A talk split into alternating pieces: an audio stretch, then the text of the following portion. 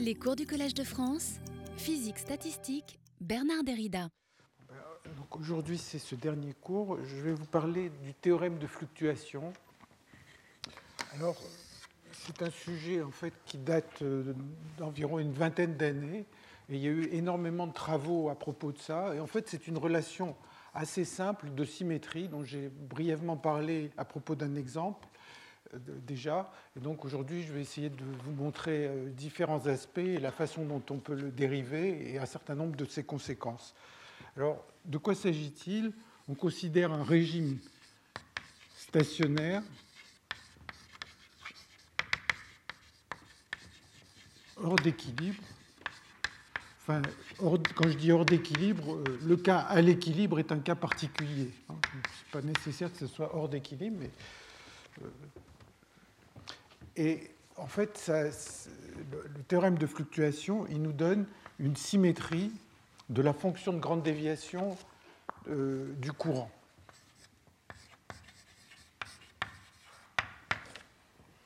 De la fonction de grande déviation.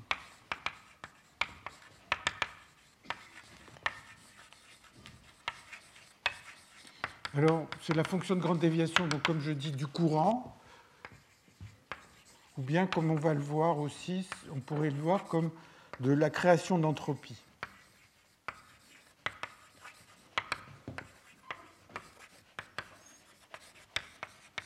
Alors, ça apparaît en fait dans, dans pas mal de, de contextes et sous différents éclairages. Et ici, je vais essayer de, de prendre, à mon avis, l'éclairage qui, qui est le plus parlant, qui est celui d'un système en contact avec deux thermostats à deux températures différentes. Ou bien ça pourrait être deux réservoirs de particules à des densités différentes. Donc je vais prendre deux thermostats, système en contact avec deux thermostats.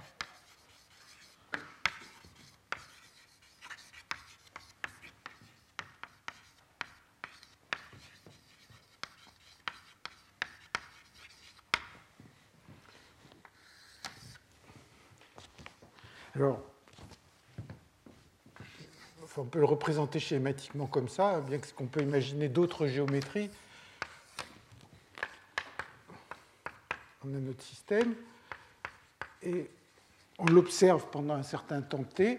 Donc, on va observer qu'il y a un courant d'énergie, il va y avoir une certaine énergie qui va être transférée du réservoir de gauche vers le système pendant un certain temps T. Donc, c'est l'énergie transférée, transférée pendant le temps T.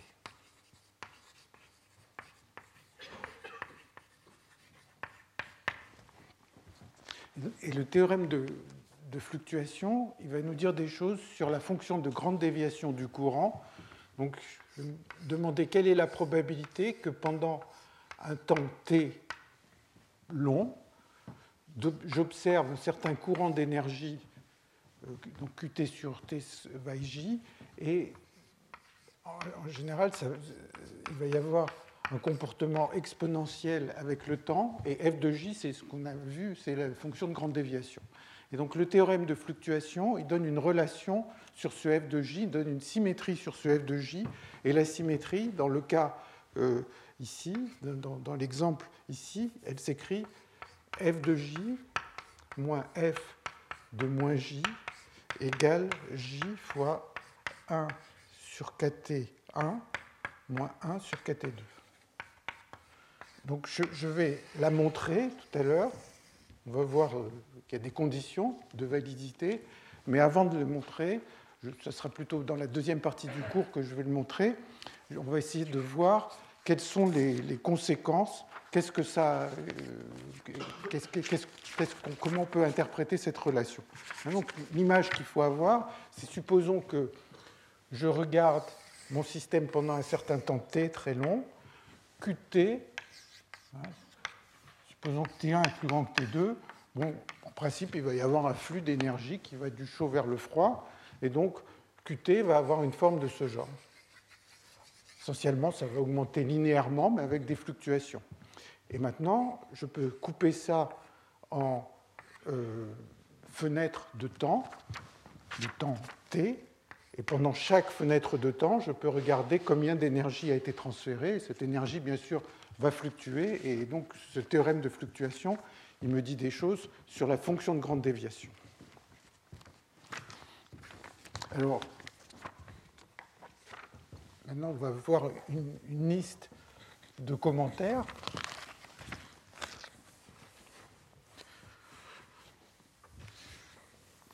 La première chose, c'est... Euh, Où mesure-t-on Q?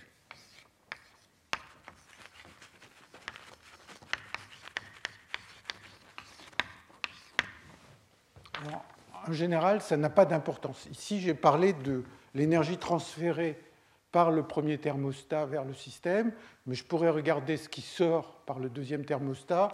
Je pourrais prendre une section quelque part et regarder ce qui traverse cette section. Tout ça, ça devrait... Euh, donner le même résultat. Donc, en principe, ça n'en dépend pas. Hein. En principe, ça n'en dépend pas. F de J n'en dépend pas. Mais, en fait, il y aura une hypothèse pour que ça n'en dépende pas. L'hypothèse, elle est assez évidente. Si on ne veut pas que beaucoup d'énergie euh, s'accumule à l'intérieur du système. On voudrait que, essentiellement, sur un temps T très long, pratiquement tout ce qui est rentré est ressorti de l'autre côté. Hein. Donc, il ne faut pas que l'énergie puisse s'accumuler. C'est une évidence. Hein. Donc, en principe, ça ne dépend pas de, de l'endroit où on se place si l'énergie ne peut pas s'accumuler.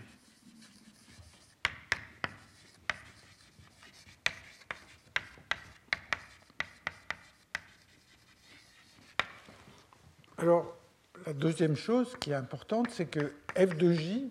en général, va être compliqué, va dépendre de, du système précis que l'on que l'on considère. Est-ce que c'est un gaz, un métal? Ça va dépendre euh, de la nature des contacts.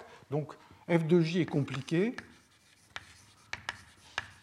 alors que la différence ici, eh bien, elle est complètement universelle. Elle ne dépend d'aucun détail du système, et en plus, elle est linéaire, et elle dépend juste des deux températures, mais elle ne dépend de rien d'autre. Hein. Donc, Donc, la différence f de j moins f de moins j est universelle et euh, en plus elle est linéaire en j. Alors, à, à ce propos, euh, je peux faire un commentaire, c'est-à-dire pour que le théorème de fluctuation soit vrai, il faut certaines conditions, on va les voir tout à l'heure.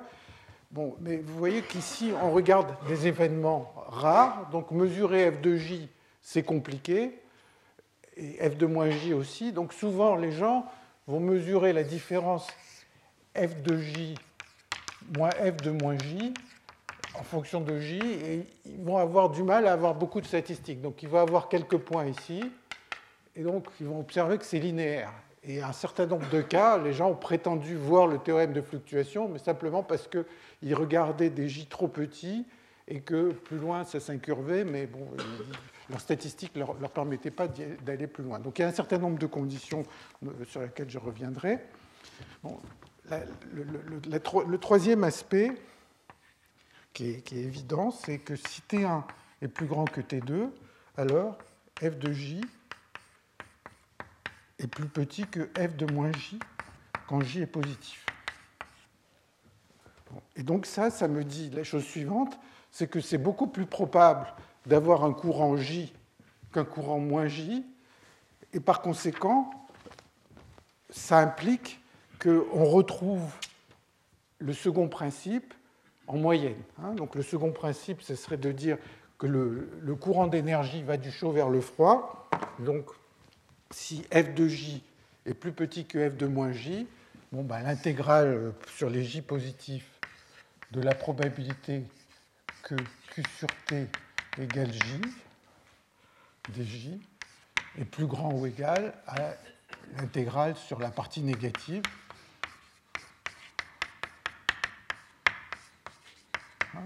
et donc on retrouve le second principe, il y aura un courant, en moyenne, il y aura un courant qui va aller du chaud vers le froid. Donc ça, ce n'est pas, c'est pas très surprenant. La chose peut-être plus surprenante, enfin au moins qui, que, que les gens ont, ont mis en lumière à, à, à propos de ce, ce, ce problème, c'est, c'est que, de ce théorème, c'est qu'il existe des événements qui violent le second principe.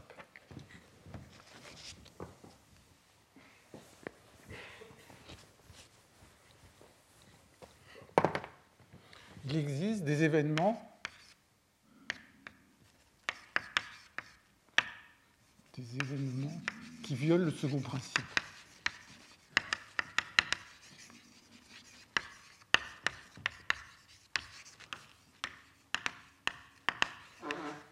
Donc, typiquement, dans la géométrie que j'ai décrite, il va y avoir un certain courant en moyenne qui va aller du chaud vers le froid, mais donc pour ce courant moyen, il y aura f de zéro et euh, f de j égale zéro. F de moins j sera non nul, sera donné par cette formule. Et donc, il y a une certaine probabilité, certes faible si on veut l'observer sur un temps long, mais il y a une probabilité non nulle d'observer des événements où le courant va en sens inverse du courant moyen, par exemple. Donc ça, c'est, euh, c'est, c'est un, un aspect intéressant de, de, de ce... ce théorème de fluctuation. Alors, il y a une autre façon de l'écrire, qui est le plus souvent qui apparaît dans la littérature.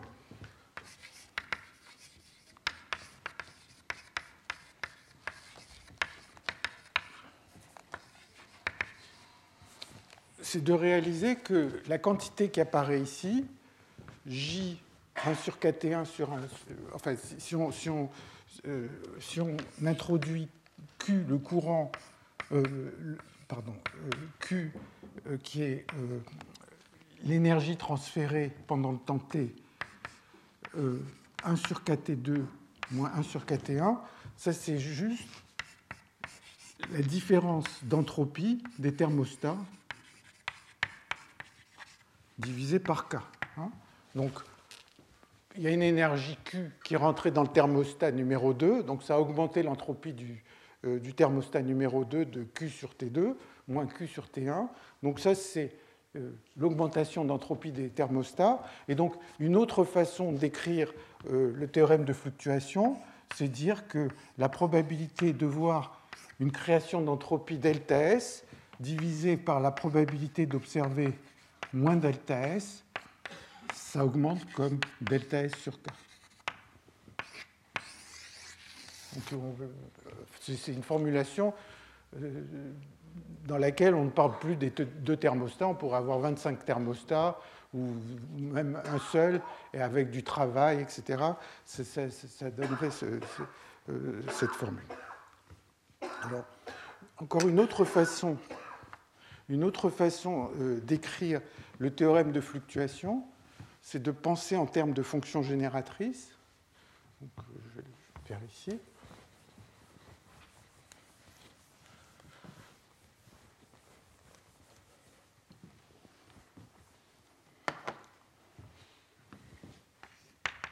En termes de, si on utilise des fonctions génératrices,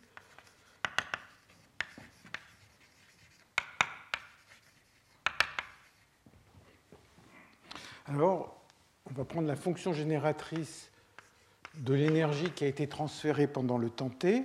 Ceci, pour les temps longs, ça va être t fois mu de lambda, et le mu de lambda est relié ou f de j par une transformée de Legendre, et la, le, le théorème de fluctuation va s'écrire mu de lambda, hein, je vais le montrer, c'est un petit calcul très simple, moins lambda, moins bêta deux, plus bêta un, hein, bêta i c'est, c'est, c'est un, un sur kti. Donc, au lieu d'avoir une symétrie comme celle que j'ai écrite tout à l'heure sur f de j, on a une symétrie sur cette fonction génératrice. Alors bon, juste le, le, le petit calcul qui, qui montre ça.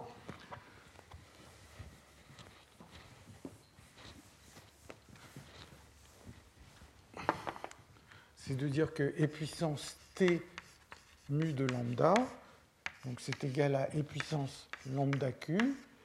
Lambda Q, c'est la moyenne de, de, de lambda Q, c'est euh, l'intégrale sur tous les courants possibles de E puissance lambda J T, ça c'est Q. Et puis, il y a la fonction de grande déviation, moins f de j fois t. Et donc, on en déduit que mu de lambda, quand t est très grand, il va y avoir juste la valeur maximum ici qui va dominer. C'est la méthode de, du col. Hein, maximum sur j de lambda j moins f de j.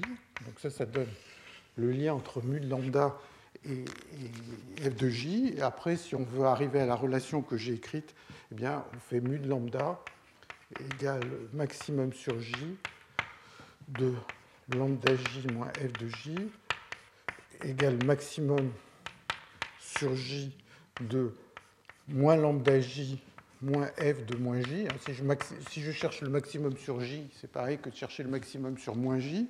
Et puis maintenant, le f de moins j, on le remplace avec la formule du théorème de fluctuation. Ça donne maximum sur j de moins lambda j moins f de j moins j bêta deux moins bêta un. Et donc, ça, ça, ça amène à ce résultat-là. Donc, c'est une façon euh, euh, simple aussi d'écrire ce théorème de fluctuation.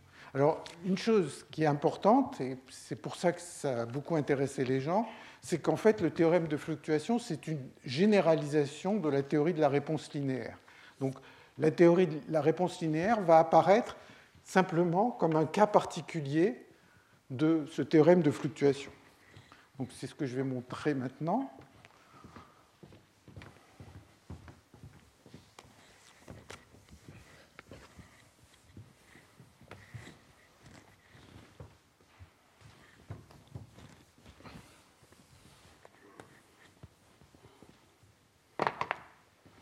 Donc, c'est G. On retrouve le théorème de fluctuation. On retrouve le théorème de fluctuation-dissipation.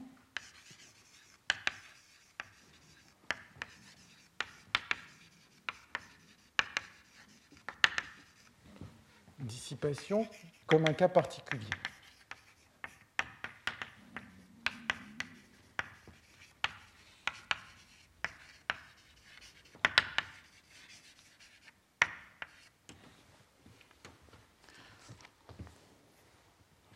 Alors, euh, la, la façon la plus facile, c'est d'utiliser cette fonction génératrice qui est là. Et donc, euh, je rappelle que le mu de lambda est défini de cette manière, que si j'observe les choses pendant un temps long, ceci se comporte en t fois mu de lambda.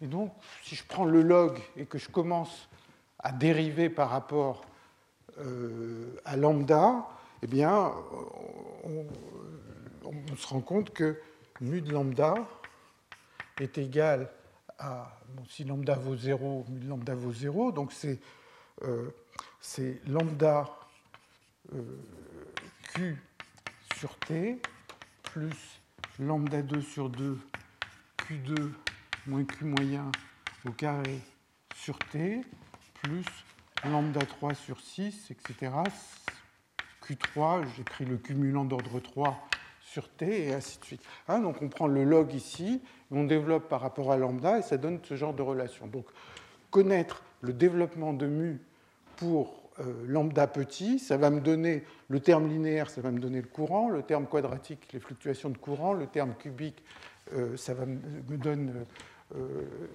le, le troisième cumulant, et ainsi de suite.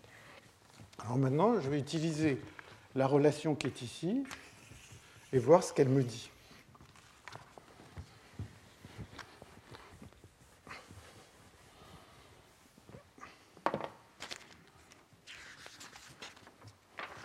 Alors, si, si j'écris, si je prends simplement la dérivée ici, que je mets lambda égale zéro, ça fait mu' de zéro. Donc, mu' de zéro, c'est ici, hein, c'est lambda mu' de zéro. Donc ça va me donner le courant moyen, mu' de zéro égale, égale moins mu' de moins bêta deux plus bêta un. Donc là, j'ai juste dérivé ici, j'ai mis lambda égale zéro. Et maintenant, je me place tout près de l'équilibre. Donc si je suis près de l'équilibre,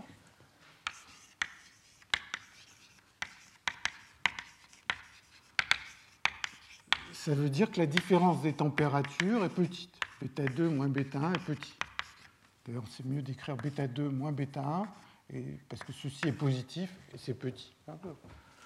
Bon, bah, donc, si c'est petit, je peux me permettre de développer euh, la formule qui est à droite, et donc je vais avoir mu' de zéro égale moins mu' de zéro, puis je regarde mes notes pour ne pas me tromper, plus mu seconde de zéro fois bêta deux moins bêta un. Puis si je, je poussais plus loin, euh, j'obtiendrais des termes supplémentaires, mais si c'est petit, je m'arrête là. Et donc ça me dit que mu' de zéro, si je, ré, je, je résous ceci, ça me dit que mu' de zéro, c'est un demi de mu seconde de zéro fois bêta deux moins bêta un. Alors maintenant, bah, je regarde ici, c'est quoi mu' de zéro? Eh bien, c'est le courant. Donc, ça me dit que le courant sur T égale un demi mu seconde de zéro. C'est euh, la fluctuation du courant. Donc, c'est Q deux moins Q moyen au carré.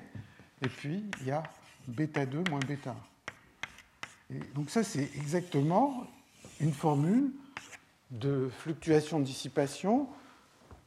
La réponse du système, le courant qui traverse le système induit par une petite différence de température qui est là, bah, le coefficient, c'est juste la variance du courant euh, qui, euh, qui est donnée ici. Donc, c'est, on a déjà vu ces relations dans, dans le passé, euh, on les obtient très facilement. Non seulement on obtient ça très facilement, mais en plus, on peut continuer le développement si on a envie, enfin on peut développer mu prime, mu seconde, tout ce qu'on veut en puissance de bêta deux moins bêta un, mais par exemple, si je développe à l'ordre suivant, ça va être mu seconde, euh, mu seconde fois bêta deux moins bêta un au carré. Alors j'espère que, je, j'espère que j'ai le signe correct, mais enfin pour ce que je vais dire, ça n'a pas beaucoup d'importance euh, si j'ai le signe correct ou pas, mais qu'est-ce que je vois, c'est que le courant va être égal à l'ordre linéaire, il y aura la variance de Q, à l'ordre quadratique, il y aura le troisième cumulant de Q. Hein, mu troisième, je l'observerai ici si je développais à l'ordre lambda trois. Donc en fait, ça me donne des généralisations non linéaires des relations de fluctuation-dissipation. Hein, donc cette généralisation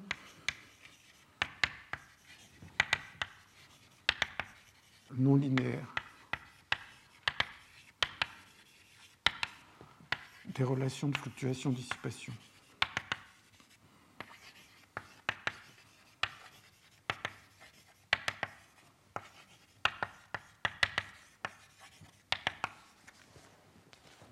Bon.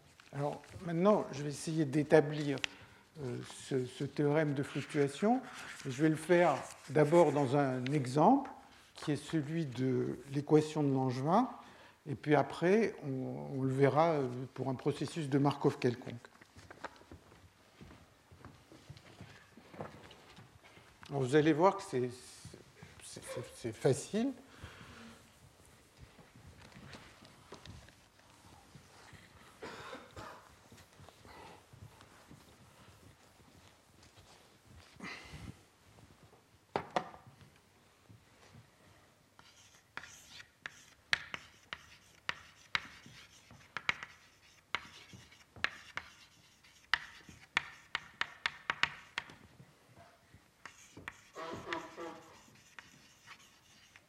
Peut-être juste un commentaire historique. Le théorème de fluctuation, il a été en fait obtenu pour des dynamiques déterministes, dont je parlerai un peu plus loin, parce que à mon avis, c'est un peu plus compliqué. Et donc en quatre-vingt-treize et en quatre-vingt-quinze, et ça a été généralisé à des dynamiques stochastiques. Et la première personne qui l'a fait, c'est sur l'équation de Langevin, c'est Kurchan. Et après, il y a eu des travaux de Crooks et de Euh, Leibovitz et Spohn dans les années euh, quatre-vingt-dix-huit quatre-vingt-dix-neuf. Alors, je vous rappelle ce que c'est que l'équation de Langevin suramortie. On a, je l'écris à une dimension, une particule dont la position est Q et euh, elle est soumise à une force. Et puis, le, le, l'interaction avec le thermostat est modélisée par deux termes, un terme de frottement et un terme de bruit. Et ça, c'est un bruit blanc gaussien. Je vous rappelle que état de T, état de T' est de la forme gamma fois delta de T moins T'. C'est un bruit blanc gaussien et que grand gamma, c'est deux gamma fois K T. Donc, euh, de se donner la température, c'est pareil que de se donner une relation entre le terme de frottement et le bruit. Ça, c'est ce qu'on a vu un certain nombre de fois. Et ici, je prends une force, F, qui ne dé- dérive pas forcément d'un potentiel. Donc, on, le système euh, va atteindre un régime stationnaire, donc c'est une force qui ne dérive pas d'un potentiel.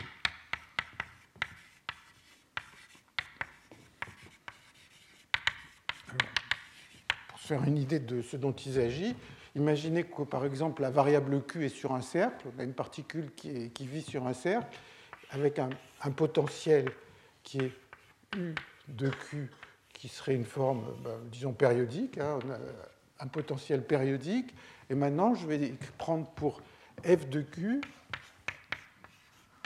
une force qui dérive du potentiel, plus, par exemple, une force constante. Donc, donc en plus...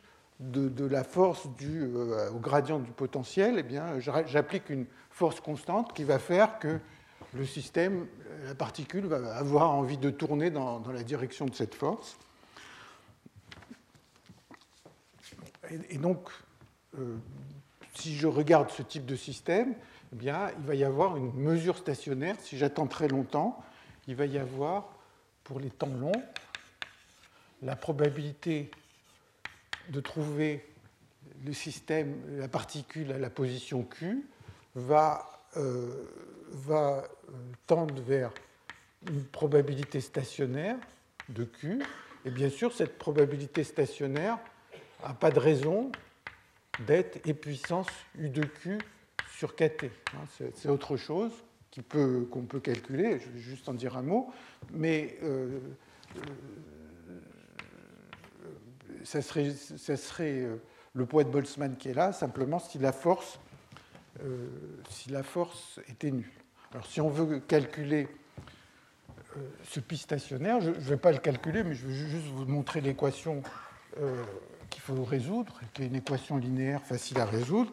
Eh bien, dpi de Q sur dt, l'évolution, ça, ça, ça satisfait une équation de Fokker-Planck qui est moins d sur dq de f de q pi de q, plus gamma sur deux. Euh, peut-être, attendez, une chose que, que j'aurais dû dire, parce que là, je, je pars un peu, un, un peu trop, trop vite. Le, le cas que je veux regarder, c'est le cas suramorti, c'est-à-dire le cas, parce que ça simplifie simplement les calculs, où on ne se préoccupe pas de, de, de, de, de ce terme. Donc, quand on prend l'équation suramortie, ça simplifie les, l'écriture de l'équation de Fokker-Planck. Et euh, quand on, on écrit l'équation de Fokker-Planck, pour cette probabilité stationnaire, on, observe, on obtient euh, cette équation. Et donc, il suffit, dans le régime stationnaire, eh bien, le membre de gauche vaut zéro. Donc il suffit de résoudre cette équation, qui est une équation linéaire pour la probabilité du deuxième ordre, mais en plus qui a le bon goût de pouvoir s'intégrer une fois, hein, puisque ça c'est une dérivée totale. Donc si on l'écrit, on, on l'intègre une fois, il y a une espèce de constante qui apparaît ici, avec moins f de q, pi de q sur gamma, plus gamma sur deux gamma deux, dpi sur dq. Bon, et donc après il n'y a plus qu'une équation du premier ordre à résoudre. En général, quand on est hors d'équilibre, la constante ici est non nulle. Quand on est à l'équilibre, ça correspond justement au cas où elle est nulle. Enfin, trouver la mesure stationnaire ne pose aucun problème. Donc il y a cette mesure stationnaire.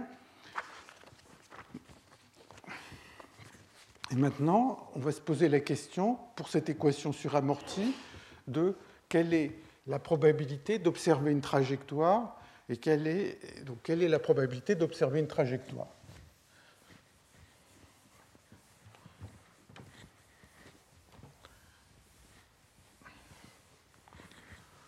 Donc, donc, je me donne une trajectoire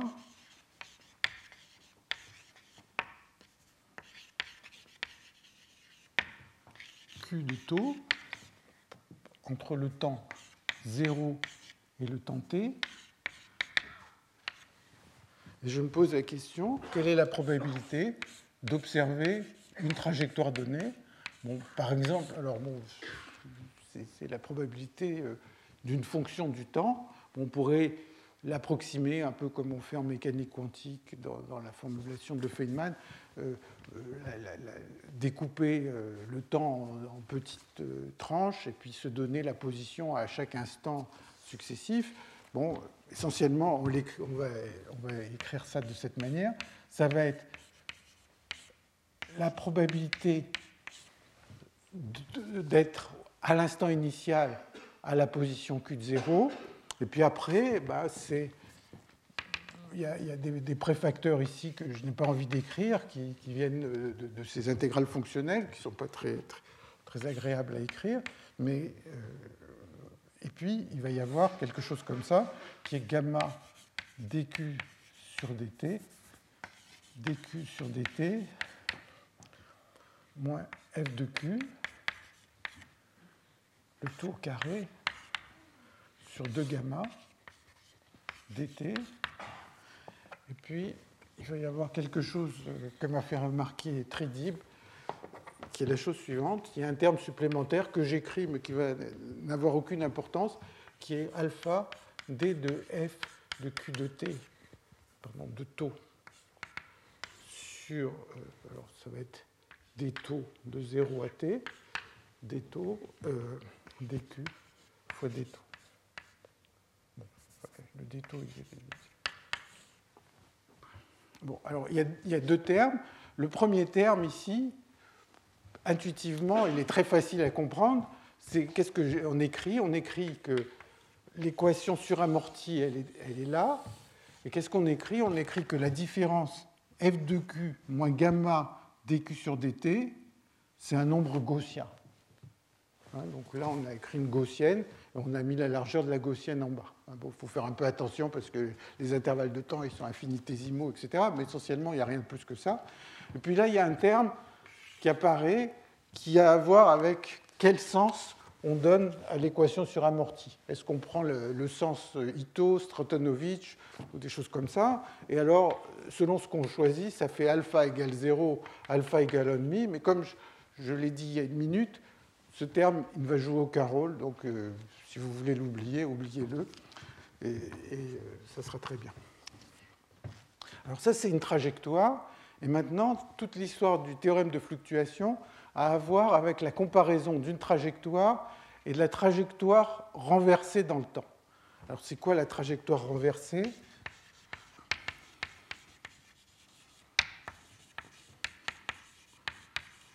C'est la trajectoire qui est, donc je vais l'appeler Q R de taux, et c'est donné par Q de T moins taux.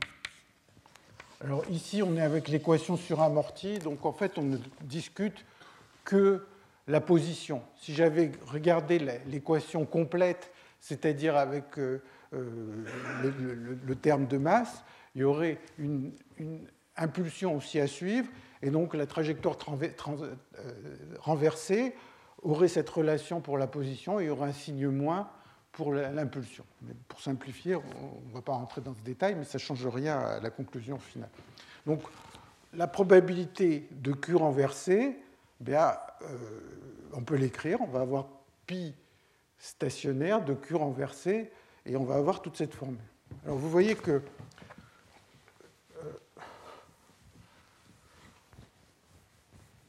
comme j'intègre sur le temps, il y a beaucoup de choses qui vont être les mêmes quand je vais prendre la probabilité de la trajectoire et la probabilité de la trajectoire renversée. Donc je vais m'intéresser au rapport. Quelle est la probabilité de la trajectoire Q de taux divisée par la probabilité de la trajectoire renversée?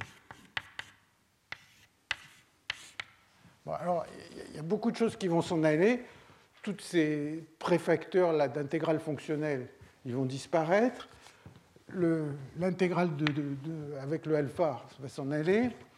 Il y a si je développe le carré, en fait, tout se retrouve. On a exactement les mêmes termes dans les deux cas. La seule différence, c'est au moment où je prends la dérivée par rapport à Q. Quand je vais prendre la trajectoire inversée, elle va changer de signe. Donc, si je développe ce carré, le terme dq sur dt au carré, euh, si j'ai changé de signe, dq sur dt, il ne va pas changer. Donc, il y a essentiellement rien. Tout est pareil dans les deux expressions. Le seul terme qui reste, c'est le terme diagonal, euh, c'est le terme euh, croisé, pardon, c'est le terme croisé entre gamma dq sur dt moins f de q, qui va devenir gamma dq sur dt plus f de q. Tout le reste, c'est la même chose quand je passe de la trajectoire à la trajectoire inversée. Donc, si je fais le rapport, qu'est-ce qu'il me reste? Il me reste le premier terme qui est là, pi stationnaire q de zéro, divisé par pi stationnaire de q renversé de zéro, mais q renversé de zéro, c'est q de t. Et puis, derrière, il y a exponentielle. Il y a un facteur deux qui est là, et comme il y a dans les deux termes, ça me donne un facteur quatre, exponentielle quatre, intégrale de f de q dq sur t fois gamma sur deux grands gamma. Donc, il y a le gamma qui est là, deux grands gamma.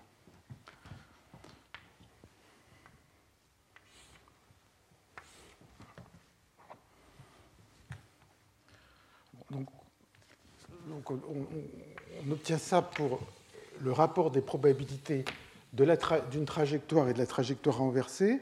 Et maintenant, quelle est la signification de f de q, dq sur dt? J'ai oublié un dt derrière pour l'intégrale. Quelle est la signification de ceci? Eh bien, c'est une force fois une vitesse fois un tout petit temps, c'est-à-dire une force fois un déplacement. Donc ça, c'est le travail de la force, c'est simplement le travail de la force Euh, euh, f de q.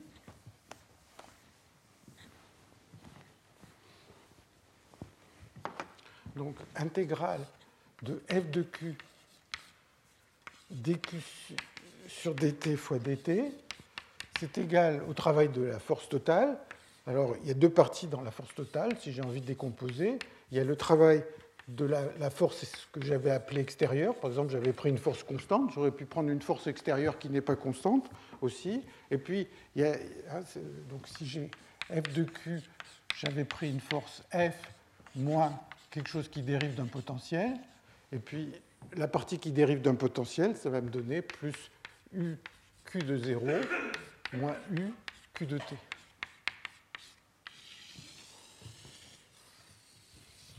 Donc, ici, c'est le travail qui est fourni. Et puis ça, c'est le travail des forces dues au potentiel interne du système.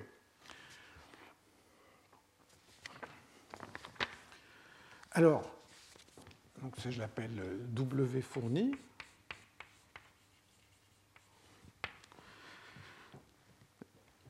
Et donc, si je, j'essaye de faire un bilan d'énergie, ça, c'est l'énergie interne initiale, E initiale. Ça, c'est E à l'instant final, l'énergie à l'instant final du système. Et donc, si je regarde un bilan d'énergie, W fourni plus E initiale moins E finale. Donc, ça, c'est l'énergie que j'ai fournie au système. Ça, c'est l'énergie que le système a perdue. Et toute, toute cette énergie, celle que le système a perdue, celle que moi j'ai perdue, où elle se retrouve? Elle se retrouve dans la chaleur dissipée.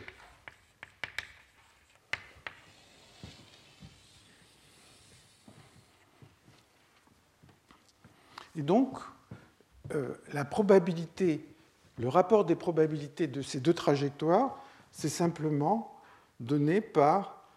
Euh, et puissance Q dissipée sur Kt fois pi stationnaire de Q de zéro divisé par pi stationnaire de Q de T. Donc, déjà, on voit que le rapport entre une trajectoire et la trajectoire renversée du temps, elle est linéaire dans la chaleur qui a été dissipée, peut-être mettre un E si on veut, euh, euh, de cette manière. Bon.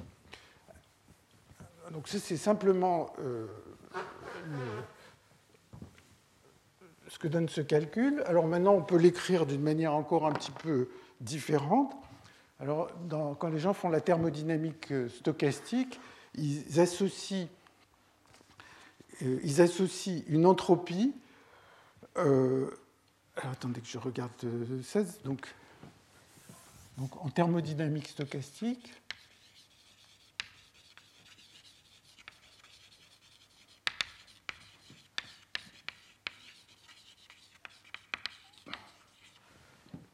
les gens associent une entropie à chaque configuration du système.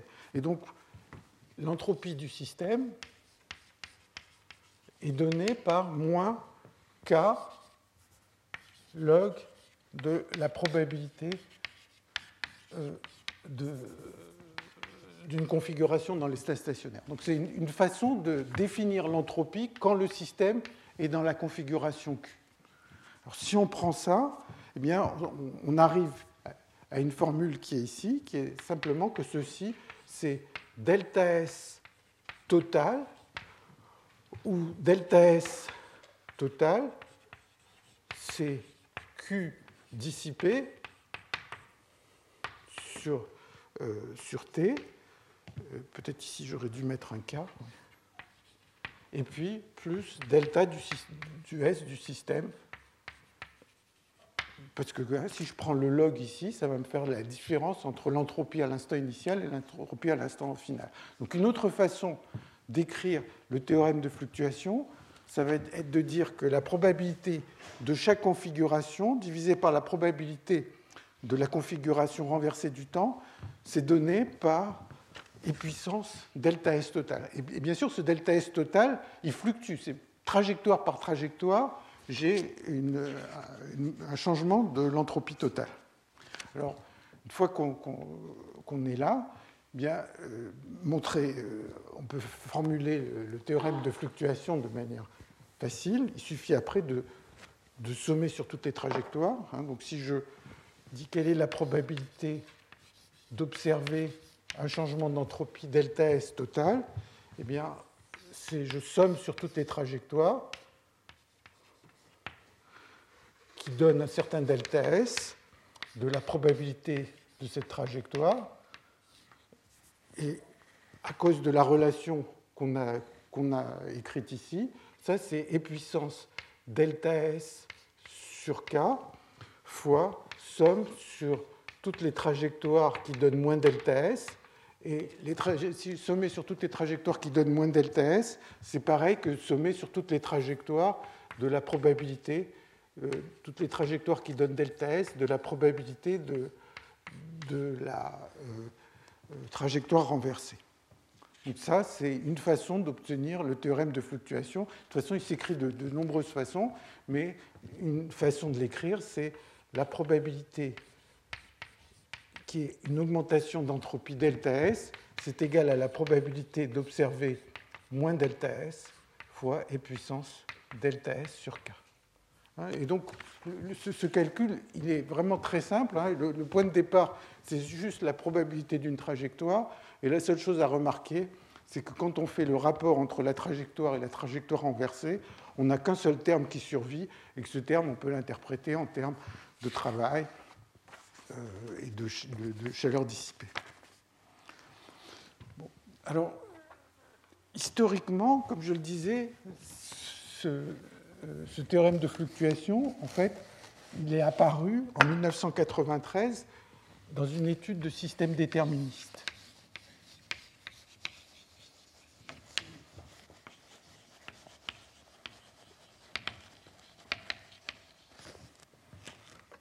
Alors, c'est le travail qui est dû à Evans, Cohen et Morris, qui date de mille neuf cent quatre-vingt-treize, et mathématiquement, ça a été, euh, disons, montré, prouvé par Gallavotti et Cohen.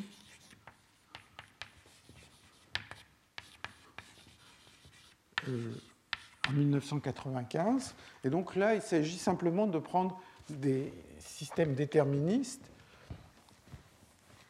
c'est-à-dire des réservoirs déterministes. Et je ne vais pas faire euh, le calcul avec les mesures S R B, qui est, qui est un peu compliqué, mais il y a, il y a deux endroits où vous pouvez le trouver.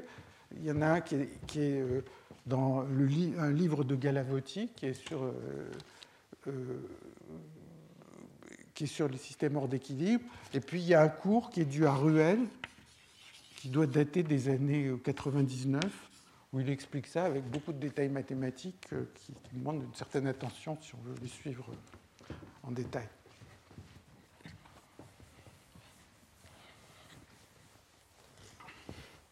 Alors, Evans, Morris et Cohen, ils ont regardé un problème de particules colloïdales, en fait c'est des théoriciens, ils ont essayé de faire des simulations d'un système hors d'équilibre avec une dynamique déterministe. Alors, le type de système qu'ils avaient en tête, c'est des particules colloïdales qui sont entraînées dans un fluide, et ce fluide, il y a une certaine euh, distribution de vitesse dans ce fluide. C'est-à-dire, le, le flux, imaginez que vous ayez deux plaques et que vous bougez ces deux plaques l'une par rapport à l'autre. Ça s'appelle un, un, un écoulement de, euh, de couette. Donc, vous avez deux plaques que vous bougez. Et donc, ça, vous allez fournir un certain travail au système. Et bien sûr, ils ne vont pas simuler toutes les molécules du fluide. Ils s'intéressent juste aux particules colloïdales. Alors, ces particules colloïdales, dans, ils avaient fait des simulations. Ils ont pris des, des interactions de type... L'ENA de type, euh, s'appelle de cette manière, W C A. En fait, W C A, c'est pour Weeks, Chandler, Anderson, mais en fait, ça n'est que Lennard-Jones tronqué à un certain endroit. Donc, c'est, il y a un certain potentiel, un potentiel essentiellement en fonction de la distance entre les particules qui doit avoir une forme de ce genre, c'est-à-dire au bout d'une certaine distance, euh, le potentiel est nul. Quand les particules ne se touchent pas, il n'y a, a pas d'interaction. Et donc, a priori, euh, les équations du mouvement, ça, ça, serait, euh, ça serait des équations de Newton. Donc, il va y avoir euh, euh, moins euh, gradient par rapport à Q I de, euh, des potentiels d'interaction, de Q I moins Q J. Mais euh, si on prend juste ça, on prend, ça ne prend pas en compte le fluide.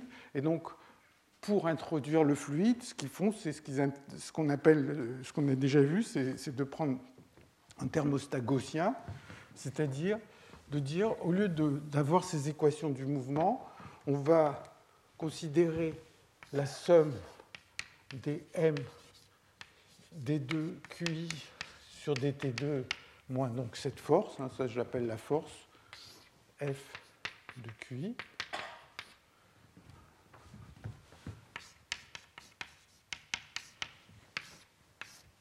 Je vais essayer de minimiser cette quantité-là avec une contrainte. Et la contrainte, c'est que, la contrainte, c'est que somme sur I de P I sur M moins V du fluide au point Q I. Donc, au carré, soit égale à une constante. Donc, au lieu de, de prendre les vraies équations du mouvement, mettre un thermostat gaussien, c'est de dire, je vais essayer de maintenir l'énergie cinétique relative au fluide, ça c'est la vitesse des particules, ça c'est la vitesse du fluide à l'endroit où se trouve la particule, donc je vais maintenir cette énergie cinétique du système euh, par rapport au fluide, je vais essayer de la maintenir constante, et je vais minimiser les équations qui sont là, euh, enfin cette somme qui est là, et donc ça va me donner des équations, et comme on l'avait vu, je ne vais pas revenir euh, là-dessus, eh bien quand on fait ça, ça, ça correspond à mettre un thermostat gaussien, et euh, en particulier, le théorème de Liouville n'est plus vrai, en fonction du point dans l'espace des phases où on se trouve, eh bien, euh, le volume de l'espace des phases va se contracter ou se dilater, donc je vais avoir une certaine trajectoire dans l'espace des phases, Z de t, hein, qui va être donné par donc, les, positions, les impulsions au cours du temps et les positions au cours du temps. Et donc, alors que dans le théorème de Liouville, on aurait euh, des deux, la dérivée ici qui vaudrait zéro. Ben maintenant, avec un thermostat gaussien, on va avoir alpha de t, euh, alpha pardon, de z de t, rho de z de t, et donc le volume de l'espace des phases va, va quand je suis une trajectoire, eh bien, le petit élément de volume autour de cette trajectoire va changer au cours du temps. À certains endroits, va se dilater, à d'autres endroits, va se contracter. Asymptotiquement, ça aboutit, sous certaines hypothèses de la dynamique, à ce qu'on appelle ces mesures S R B. Et donc, l'interprétation de la façon dont l'espace des phases se dilate ou se contracte peut être vue comme le fait que, par exemple, si, les, si le, le petit volume autour de ma trajectoire se contracte, on peut se dire qu'il y a un théorème de Liouville qui s'applique au système que je suis plus au thermostat, qui va faire que si ça se contracte euh, pour mon système, le thermostat, lui, se dilate, et donc ça crée une certaine, euh, une certaine entropie dans le thermostat où ça, ça, ça libère, il y a une certaine chaleur qui est dissipée. Donc, le long d'une trajectoire, il va y avoir ce alpha. La chaleur dissipée, le delta du thermostat, hein, j'indique simplement euh, euh, l'idée, sans faire de calcul, ça serait moins intégrale de zéro à t de alpha de z taux euh, des taux. Donc ce taux de dilatation de l'espace des phases se, peut s'interpréter comme une variation de l'entropie du thermostat. Hein, il y a peut-être un facteur K là-dedans, je ne sais pas. Et... et euh, tout le, le travail de Gallavotti, Cohen et, et de Evans, Cohen et Morris, c'était justement de montrer que les fluctuations de cette variation d'entropie vérifient le théorème de fluctuation, c'est-à-dire ce que j'écrivais tout à l'heure, que la probabilité de delta S divisée par la probabilité de moins delta S, c'est E puissance delta S.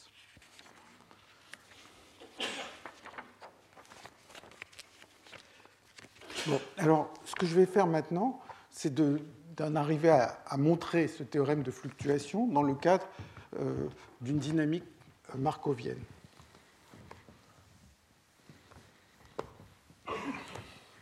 Et en fait, l'idée va beaucoup ressembler à ce qu'on a fait tout à l'heure euh, pour euh, l'équation de Langevin amortie.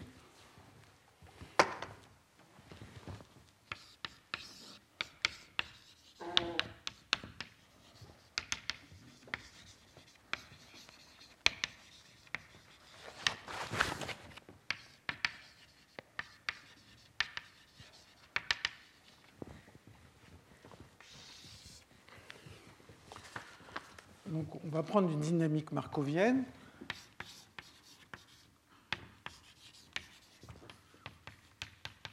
et je vous rappelle que quand on a un système qui est en contact avec un seul thermostat, le genre de dynamique que l'on veut prendre, c'est une dynamique qui vérifie le bilan détaillé, c'est-à-dire que la probabilité d'aller d'une configuration C' vers une configuration C. Je mets une flèche juste pour se rappeler que j'ai cette notation de prendre le point de départ à droite et le point d'arrivée à gauche.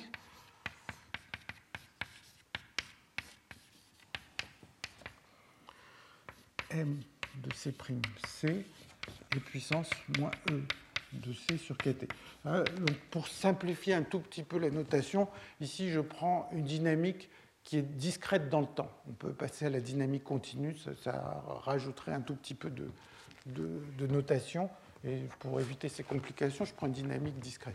Et donc ça, c'est le bilan détaillé, tel qu'on l'apprend dans tous les livres, et une façon de le réécrire, c'est de penser en termes de l'énergie qui est passée, qu'on a donnée, que le thermostat a fourni au système pendant le temps euh, pendant ce, ce saut. Et la différence d'énergie, c'est E de C' moins E de C.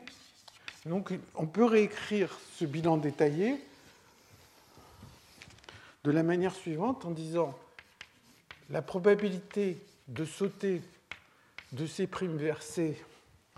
Alors, bon, je l'écris, je, je fais comme dans mes notes. La probabilité d'aller de C vers C' en ayant fourni une énergie Q est, de, est reliée à la probabilité de faire la transition en sens inverse avec ce facteur et puissance Q sur quatre.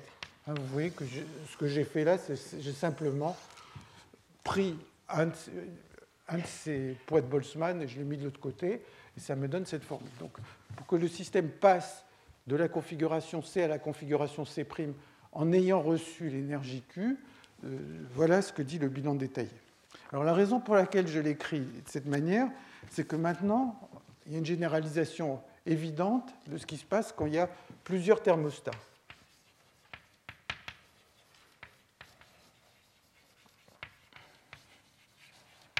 Donc, encore une fois, c'est cette image. Il y a un thermostat à une température T un, un autre à une température T deux. Et maintenant, le système a cette dynamique stochastique et de temps en temps, on va échanger de l'énergie avec un thermostat ou avec l'autre. Et euh, dans mes notes, euh, j'ai mis T A et T B parce que euh, un et deux, ça va servir un, peu, un petit peu à autre chose.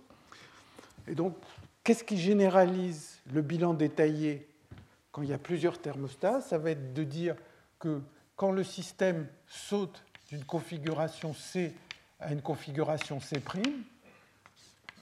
eh bien, en général, il va recevoir, il va faire des sauts, il va recevoir de l'énergie du premier thermostat et de l'énergie de, du deuxième. Peut-être, il peut se faire que de temps en temps, par exemple, pour certains sauts, il a échangé juste avec un thermostat, pour d'autres sauts avec juste l'autre, mais de manière plus générale, chaque fois qu'il saute, il reçoit euh, de l'énergie de chacun des, des thermostats.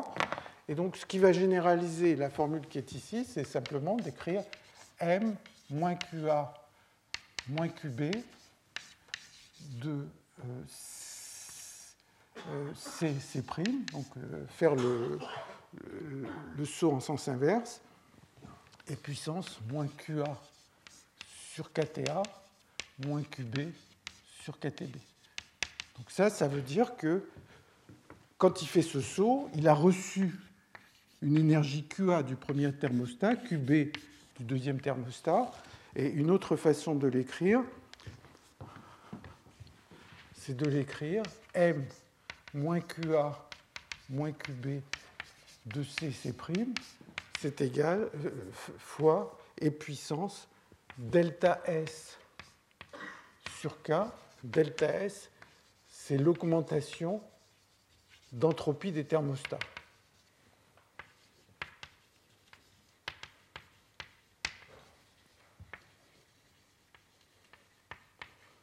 Puisque euh, il a reçu Q A, donc l'entropie du thermostat animé A et a baissé de, de, de, a baissé de Q A sur T A, et ainsi de suite.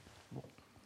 Et maintenant, euh, pour arriver au théorème de fluctuation, eh bien, on va refaire ce qu'on a fait tout à l'heure, c'est-à-dire on va essayer de comparer une trajectoire à la trajectoire renversée du temps. Donc, je prends une trajectoire, alors, je suis discret dans le temps, donc la trajectoire, c'est se donner la configuration de départ, la configuration au bout d'un temps un, au bout d'un temps t, et puis euh, la trajectoire renversée du temps, c'est se donner ct, ct moins un, donc elle parcourt les configurations en sens inverse. C'est juste je passe le film en sens inverse. Alors,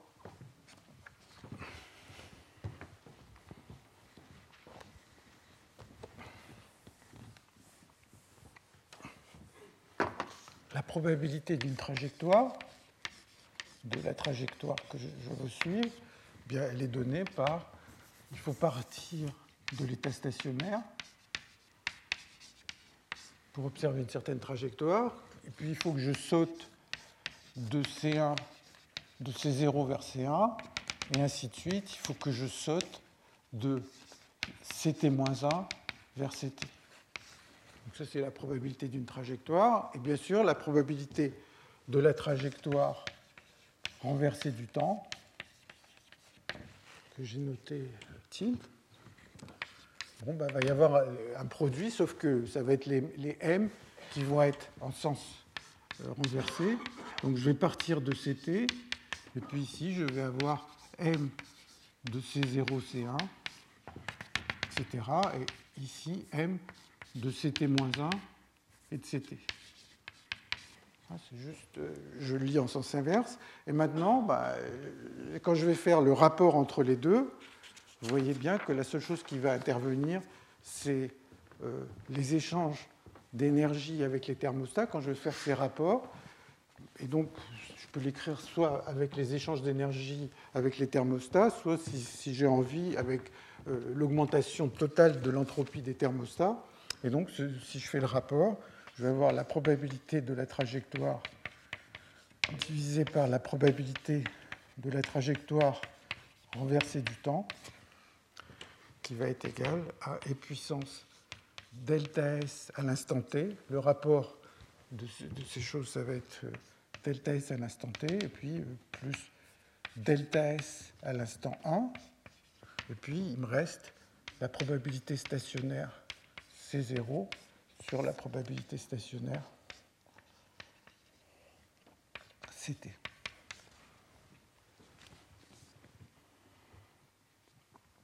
Bon, donc ça, c'est l'entropie totale, euh, l'entropie totale, euh, euh,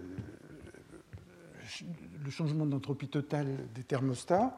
Et donc ça, ça va être E puissance moins Q A sur, sur K, moins Q B sur K, fois probabilité stationnaire de C zéro divisé par probabilité stationnaire de C T. Hein, puisque c'est le, là, j'ajoute toutes les entropies. À chaque, chaque pas de temps, il y a eu euh, une augmentation, une variation de, de l'entropie du thermostat. Et donc, c'est la, la variation totale de l'entropie du thermostat, euh, pardon, c'est Q A sur T A. Et là, c'est T B. La variation totale de l'entropie du thermostat numéro A, bah, c'est Q A sur T A. Euh, voilà. Alors, pour arriver au théorème de fluctuation, eh bien, il y a deux hypothèses qu'il faut faire.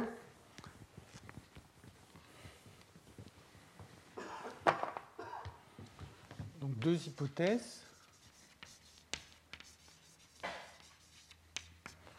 La première hypothèse, c'est euh, que Q A moins Q B, essentiellement, est borné, ou est beaucoup plus petit que le temps, ce qui veut dire en fait que tout ce qui... Euh, attendez, c'est Q A plus, c'est Q A plus Q B, excusez-moi. Dans mes notes, j'ai mis Q A moins Q B, mais c'est Q A plus Q B.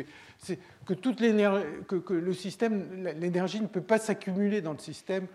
Donc c'est, enfin, on peut imaginer des systèmes pour lesquels l'énergie peut s'accumuler, mais si on, on pense à un régime stationnaire d'un système où euh, l'énergie ne peut pas s'accumuler, eh bien, la somme de ce qui est rentré et de ce qui est sorti ne peut pas croître indéfiniment avec le temps. Donc ça, c'est une première hypothèse qui va essentiellement me dire que Q A est égal à moins Q B, plus des choses petites par rapport au temps T. La deuxième euh, propriété dont j'ai besoin, j'ai besoin en fait, vous voyez que dans ce rapport, il va y avoir Q A, Q B, ça va être des, des énergies fournies par le thermostat pendant un temps long. Donc Q A et Q B, c'est des nombres d'ordre T. Par contre, ce que je voudrais, c'est que cette chose-là, le, le préfacteur qui est devant, ne joue pas un rôle trop, trop important. Et donc, je vais supposer que la probabilité stationnaire d'une configuration divisée par la probabilité stationnaire d'une autre configuration, ça c'est borné de tous les côtés que je veux. C'est, c'est ni trop trop grand, ni trop trop petit. Alors, si je fais ça, que je pense en termes de fonction de grande déviation, donc ça va me dire que si je veux trouver la probabilité de Q,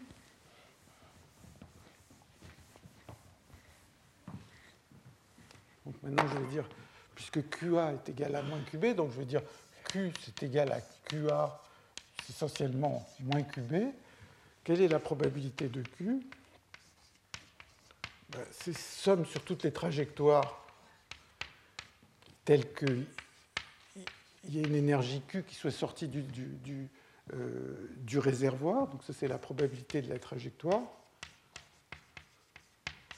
Quelle est la probabilité Et bon, et maintenant, la probabilité de cette trajectoire, je l'écris comme somme sur toutes ces trajectoires qui donne Q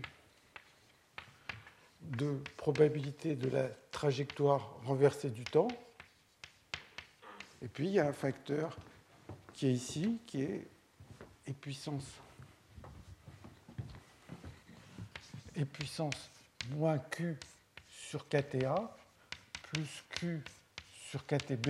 Et puis, il y a des facteurs ici qui ne vont pas être euh, grands, qui ne vont pas dépendre de, du temps de manière exponentielle. Et donc, ce qui est à droite, là, c'est essentiellement probabilité d'observer moins Q. Et là, j'ai et puissance Q fois un sur K T B, moins un sur K T A. Et puis, tout, tout ce qui est derrière, tous les préfacteurs-là ne sont pas exponentiels par rapport au temps. Donc, je peux, je peux les oublier quand je passe aux fonctions de grande déviation.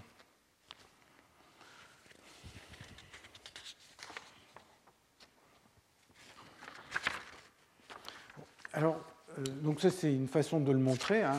Probablement qu'on peut le faire de manière plus, plus propre et plus rigoureuse.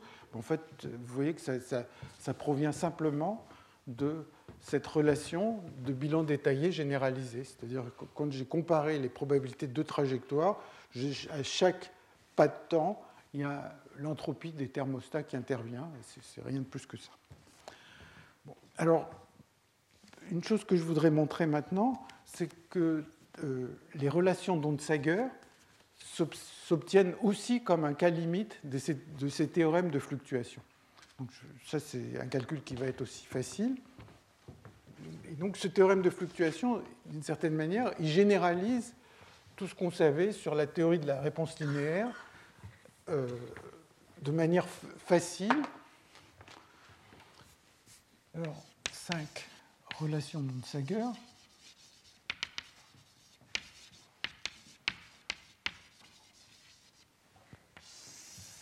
Et il va y avoir d'ailleurs, si on voulait, des relations d'Onsager non linéaires qu'on pourrait déduire de la même manière. Donc, je vous rappelle que le théorème de fluctuation, une façon de l'écrire, c'est de, de prendre la fonction génératrice du, de, de l'énergie transférée. Hein, je me place dans la situation de deux thermostats. Et donc, on a vu que ça pouvait s'écrire T fois mu de lambda. Et ça s'écrivait mu de lambda égale mu de moins lambda moins bêta deux plus bêta un. Bon, alors maintenant, je pourrais dire, ah, je vais refaire à toute cette, la même histoire, non pas dans un cas où il y a deux thermostats, mais par exemple dans un cas où il y aurait deux réservoirs de particules. Et puis, je peux même compliquer l'affaire en disant, je m'intéresse au cas où il y a de chaque côté à la fois un thermostat et à la fois un réservoir de particules. Alors, ce qui va généraliser le théorème de fluctuation, au cas où je m'intéresse à plusieurs quantités qui sont transportées, c'est de dire, voilà, je vais prendre une fonction génératrice, lambda, je mets lambda E, indice E fois Q, plus lambda N fois N, et je me dis, observons pendant un certain temps long le nombre de l'énergie qui est sortie du réservoir, ici, le nombre de particules, enfin, pardon, l'énergie qui est sortie du thermostat, le nombre de particules qui sont sorties de, de, de ce réservoir, et faisons la fonction génératrice. C'est, c'est, tous ces nombres vont fluctuer au cours du temps. Et pour les temps longs, ceci va être une fonction nu de lambda E et de lambda N. Alors, exactement comme on l'a fait pour le théorème de fluctuation, on pourrait euh, prendre une, euh, un bilan détaillé qui ferait intervenir à la fois les échanges d'énergie et les échanges du nombre de particules. C'est exactement la même chose. Ce n'est pas la peine de, de remplir des calculs, le tableau de calcul pour le montrer. Eh bien, la relation qui est ici, elle va s'écrire comme une relation de symétrie, simplement comparant une trajectoire et la trajectoire obtenue par renversement du temps, lambda E, lambda N, égale nu de moins lambda E. Hein, donc là, le lambda E, c'est parce que je m'intéresse à l'énergie. Lambda N, je m'intéresse au nombre de particules. Moins bêta deux plus bêta un. Et puis de lambda, moins lambda N, moins mu un sur k t un plus mu deux sur k t deux. Donc c'est exactement euh, la généralisation. Euh, je vous fais remarquer, c'est toujours le cas que, que ici il y a moins bêta deux plus bêta un, ici il y a moins mu un plus mu deux, mais euh, vous savez que quand on, on pondère euh, à l'équilibre, on a mu n sur kt moins e sur kt. Hein, donc c'est juste que, comme d'habitude, il y a un signe moins pour l'énergie. Donc ça, c'est le théorème de fluctuation. Si je m'intéresse au transport à la fois d'énergie et de particules, mais je pourrais avoir, euh, suivre bien d'autres quantités. Par exemple, je pourrais avoir euh, plusieurs thermostats et m'intéresser à la fonction génératrice de l'énergie qui a été transférée du thermostat un au thermostat cinq, et cetera. Donc il y aurait des formules comme ça, avec autant de paramètres que de... de, de de quantité que j'essaye de suivre. Si, si j'avais cinq thermostats, j'aurais sans doute quatre, euh, quatre courants possibles, donc j'aurais euh, quatre variables qui interviendraient comme ça. Alors, je vais me placer maintenant, pour être dans les conditions des relations d'Onsager, je vais me placer dans la situation où bêta deux moins bêta un est petit.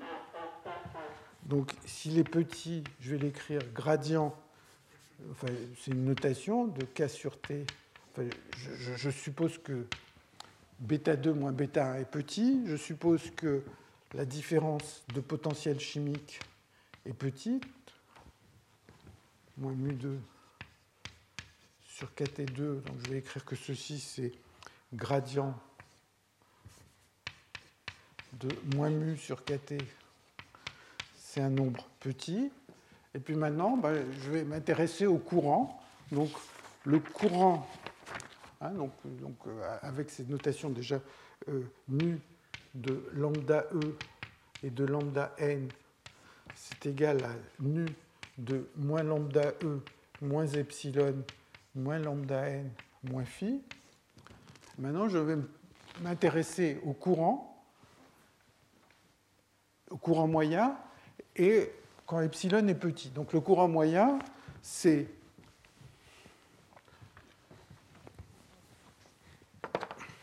le courant d'énergie moyen, c'est déni, c'est la dérivée par rapport à lambda. Si je dérive par rapport à lambda et que je fais lambda égale zéro, ça va me donner le courant moyen. Donc le courant d'énergie, c'est d nu sur d lambda e de zéro, zéro. Et le courant de particules, c'est d nu sur d lambda n, zéro, zéro. Et maintenant, j'utilise euh, ces formules. Donc ça, c'est égal à d nu sur d lambda e de moins epsilon moins phi. Et là, c'est d nu sur d lambda n de moins epsilon et moins phi. Maintenant, donc ça, c'est toujours vrai, ce que j'ai écrit, que epsilon et phi soient grands ou petits. Mais maintenant, je dis, ah, epsilon et phi sont petits. Alors, je, je développe à l'ordre linéaire. Et je trouve que deux J E, c'est égal. Donc, je développe ça à l'ordre linéaire dans epsilon. Et ça va être, j'espère que je ne me suis pas trompé dans les signes, D deux nu sur D lambda E au carré, moins phi D deux nu sur d lambda e, d lambda n. Tout ça est calculé quand, lambda, quand les lambdas sont, sont égaux à zéro.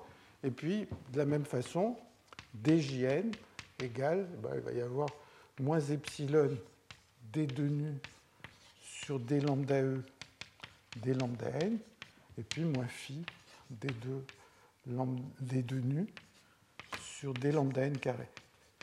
Et donc, immédiatement, on voit que la matrice est symétrique. Et ça, c'est la relation de Nonsager. Et comme je l'ai fait tout à l'heure dans le cadre du théorème de fluctuation, si j'avais envie, je pourrais développer, ça, développer ces courants à l'ordre epsilon deux, epsilon trois et, et trouver des tas de relations euh, supplémentaires qui vont généraliser les relations de Nonsager. Bon. Alors, donc, euh, donc ça, ça montre que le théorème de fluctuation permet de retrouver tout ce qu'on savait auparavant, plus euh, des résultats. Euh, enfin, ça permet aussi, aussi de généraliser euh, un certain nombre de résultats qui étaient connus auparavant. Alors, je voudrais juste discuter rapidement à quelque chose qui est à la fois un exemple et un contre-exemple.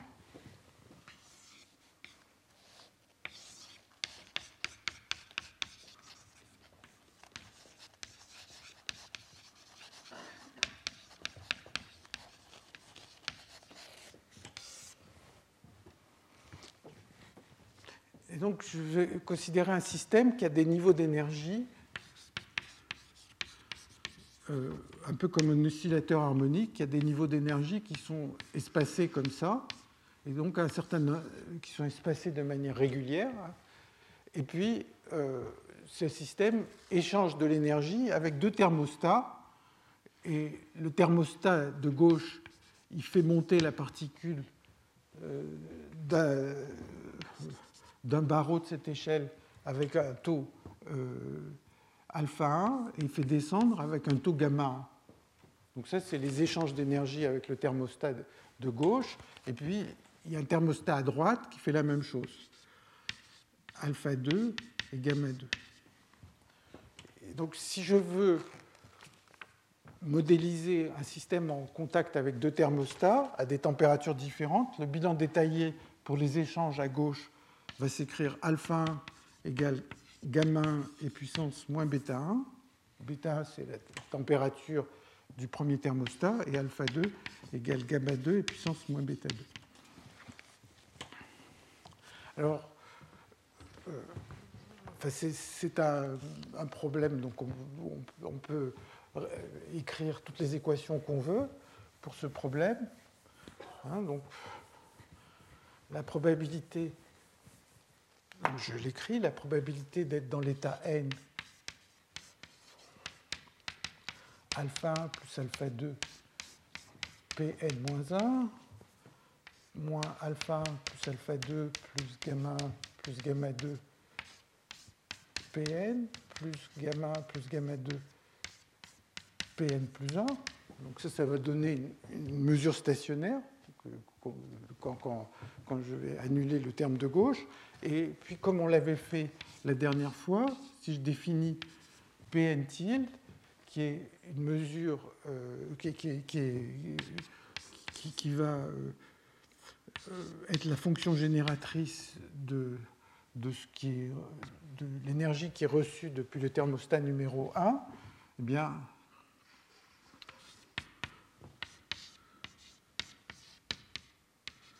Donc, la probabilité d'être dans l'état n en ayant reçu l'énergie Q un pendant un certain temps t, il y a cette fonction génératrice, et vous vous souvenez que quand on parle en termes de cette fonction génératrice, ça revient à déformer la matrice de Markov. Donc ici, je vais avoir un e puissance lambda, et là, un e puissance moins lambda.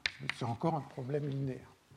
Alors bon, on peut essayer de voir si le théorème de fluctuation est vérifié pour ce système, et en fait... il est vérifié dans une certaine gamme. Donc, hein, tout le calcul peut se faire sans difficulté, puisque c'est un problème linéaire. Comme ça, il y a une matrice tridiagonale, il suffit de travailler avec.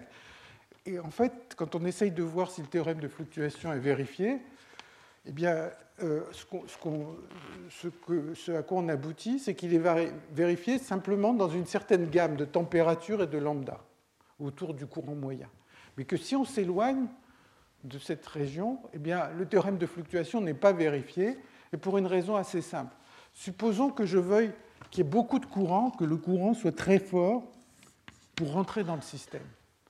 Eh bien, ce n'est pas forcé que toute, toute l'énergie qui est rentrée va ressortir de l'autre côté, parce que c'est un système qui peut avoir autant d'énergie, qui peut stocker autant d'énergie qu'on veut. Et donc, il peut très bien se faire que ce qui rentre et ce qui sort pendant un intervalle de temps T diffère par quelque chose d'ordre le temps lui-même. Donc la différence entre Q un et, et, et, ou que Q un plus Q deux ne soit pas petit devant le temps, mais soit euh, d'ordre le temps. C'est simplement parce que ce système a un nombre infini de niveaux d'énergie et qui peut stocker beaucoup d'énergie ou bien avoir une condition initiale où il y aurait eu déjà beaucoup d'énergie et qui permettrait d'avoir des courants importants. Hein, donc, vous vous souvenez qu'il y avait deux hypothèses dont je vous avais parlé. Il y avait que Q A plus Q B était, disons, borné. Bon, ben, ce genre de système ne le, for... ne le vérifie pas forcément. Et puis, il y avait que pi stationnaire de C divisé par pi stationnaire de C'. Je voulais que ceci soit borné pour que ce terme ne me gêne pas. Et ici, c'est encore une fois pas le cas, parce que dans l'état stationnaire, il peut y avoir, on peut avoir des probabilités très très faibles de configuration qui, qui ont une énergie très haute, et donc ces propriétés ne sont pas vérifiées, et ça implique que le théorème de fluctuation n'est pas forcément valide dans toute la gamme des paramètres. Alors là, on arrive vers la fin de ce cours. Euh, donc, vous, êtes, vous avez vu que j'ai essayé de, de vous montrer un certain nombre de résultats sur ces fluctuations et ces grandes déviations dans les systèmes hors d'équilibre. Et ce, ce que j'ai surtout fait, c'est de discuter le cas classique. Alors, il y a toute une série de travaux depuis une bonne dizaine d'années sur la généralisation au cas quantique. Et je vais juste en dire quelques phrases, d'abord parce que je, je, je n'ai pas suffisamment étudié la question pour en parler beaucoup plus, et puis euh, parce que c'est un sujet qui est en plein développement. Alors, il y, y a plusieurs aspects, mais qui font un peu le parallèle avec ce qu'on fait dans le cas classique. Alors, dans le cas classique, vous savez tous qu'on prend, on décrit un système par un point dans l'espace d'espace. Et dans le cas quantique, par une fonction d'onde. Donc ça, c'est ce qu'on apprend tous.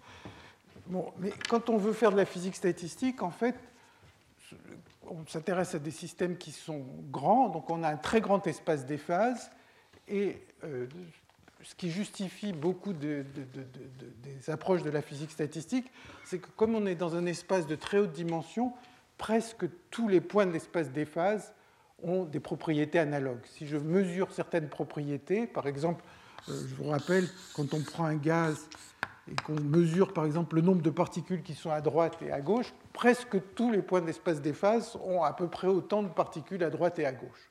Donc, il y a cette propriété que on est dans un espace de très grande dimension et presque tous les points ont les mêmes propriétés. Alors, en mécanique quantique, il y a la même chose. Si vous prenez un système très grand, il va avoir beaucoup, beaucoup de niveaux d'énergie. Et maintenant, si vous prenez un niveau d'énergie quelconque, vous pouvez vous dire, est-ce que tous les niveaux d'énergie que je vais considérer dans une certaine région, est-ce qu'ils vont tous avoir les mêmes propriétés?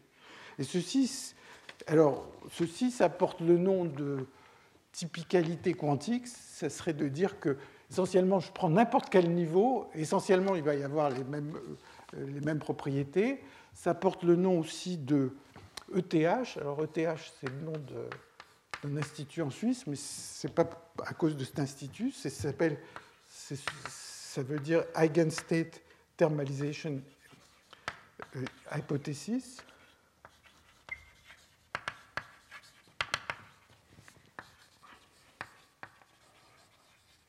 Et, et, en fait, c'est l'idée que si j'ai un très très grand système, dans une, un seul état propre, à une énergie donnée, si je regarde une partie de ce système, donc je fais une trace sur des tas de degrés de liberté et que je m'intéresse à quelques-uns de ces degrés de liberté, eh bien, ça va me produire euh, un ensemble statistique. La, la matrice densité qui va sortir de cette trace va ressembler, va être la matrice densité qui serait à l'équilibre pour cette énergie-là. Donc, ça, donc de sommer sur, tout, euh, sur tous les... Euh, ça va donner l'ensemble canonique en général. Donc montrer que certains systèmes ont cette propriété, c'est quelque chose euh, de pas forcément évident. Et justement, il y a les, des travaux récents qui ont à voir avec ce qu'on appelle la many-body localization.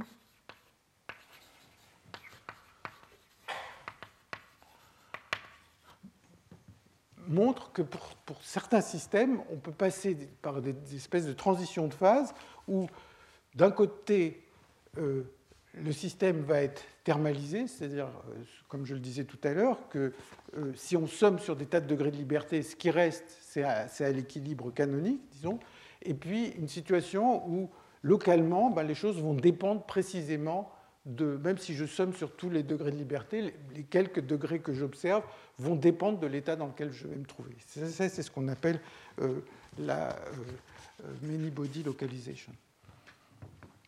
Alors, donc ça, c'est déjà la question juste pour un système isolé qui n'échange rien avec le monde extérieur. Alors après, la, la chose euh, la plus simple qui suit, c'est d'échanger du travail avec le monde extérieur. Donc, quand on est en physique classique, le travail, c'est juste la force fois le déplacement et rien de plus. Alors, quand on parle du travail en physique quantique, enfin, au moins dans les travaux que j'ai vus, en fait, il y a déjà deux définitions du travail possibles. Il y en a peut-être plus, hein, mais...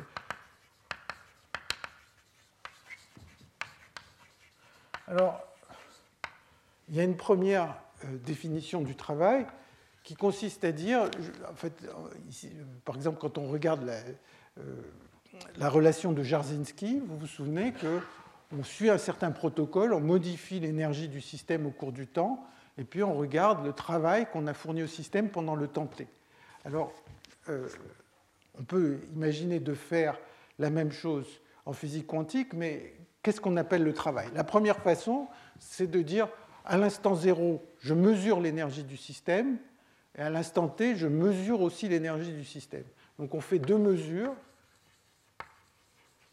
et si on fait deux mesures, on va calculer le travail comme l'énergie à l'instant t, qui a été mesurée, moins deux mesures de l'énergie, moins l'énergie à l'instant zéro qui a été mesurée. Alors quand on fait ça, bah, essentiellement, euh, la dynamique de, de quantique, en fait l'évolution, va simplement me dire, voilà, j'ai une certaine probabilité euh, d'être passé de l'état euh, euh, à l'instant zéro, enfin, d'un, d'un état à l'instant zéro à un état à l'instant t, et la formule de Jarzynski fonctionne très bien. Je ne rentre pas du tout dans les détails, mais c'est, c'est, c'est assez simple à me montrer. Il y a une autre façon euh, de définir le travail. On dit, ce que les gens ont fait, c'est d'essayer de définir un opérateur travail. Donc, au lieu de faire deux mesures, ils veulent faire une seule mesure.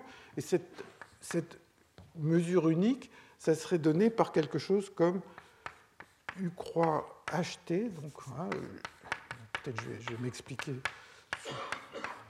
Donc, donc ouais, je, je suis à certains protocoles. Donc, mon hamiltonien quantique va avoir une certaine dépendance temporelle. Par exemple, quand je bouge un mur, je change le potentiel au cours du temps. Donc, il va y avoir un hamiltonien qui va dépendre de, du temps. La fonction d'onde va évoluer au cours du temps. Donc ça, c'est l'opérateur unitaire qui me dit comment la fonction d'onde a évolué. Et on peut dire, voilà, il y a un opérateur travail qui est donné par cette différence. Et euh, quand, on, quand on fait ça, et qu'on essaye de calculer, comme euh, dans euh, la formule de Jarzynski, la valeur moyenne de puissance moins bêta W, ça ne vérifie plus Jarzynski. Et maintenant, qu'est-ce qu'il y a relevant dans les expériences? J'avoue que je n'ai pas regardé les choses d'assez près pour savoir, et je ne sais même pas si les expériences permettent de le distinguer, mais je ne suis certainement pas l'expert. Donc ça, c'est l'étape suivante, simplement de définir le travail sans échange de chaleur. Et puis après, il y a la façon dont on représente les thermostats en physique quantique, qui est aussi, il y a plusieurs façons de le faire. Et donc la question de savoir comment toutes ces propriétés du théorème de fluctuation Euh, s'étendent au cas quantique, fait l'objet de beaucoup de travaux euh, récents, donc je vous encourage à les regarder, mais j'ai, je ne les ai pas regardés de très près. Donc, je termine donc ce cours de cette année Et je voudrais d'abord vous remercier de, de, de votre attention. J'en suis très, très heureux. Et puis, alors, euh, il, y a, il y a des experts dans l'auditoire. En particulier, il y en a un qui est Ken Sekimoto, qui a, qui a écrit un livre sur ces sujets. Et il se trouve que la semaine prochaine, il commence un cours qui s'appelle « Advanced Stochastics » à Tolbiac. Euh, donc, euh, la semaine prochaine, ceux qui ont envie d'y aller, c'est à neuf heures à l'Université Paris sept. Merci. Retrouvez tous les contenus du Collège de France sur w w w point collège tiret deux tiret france point f r.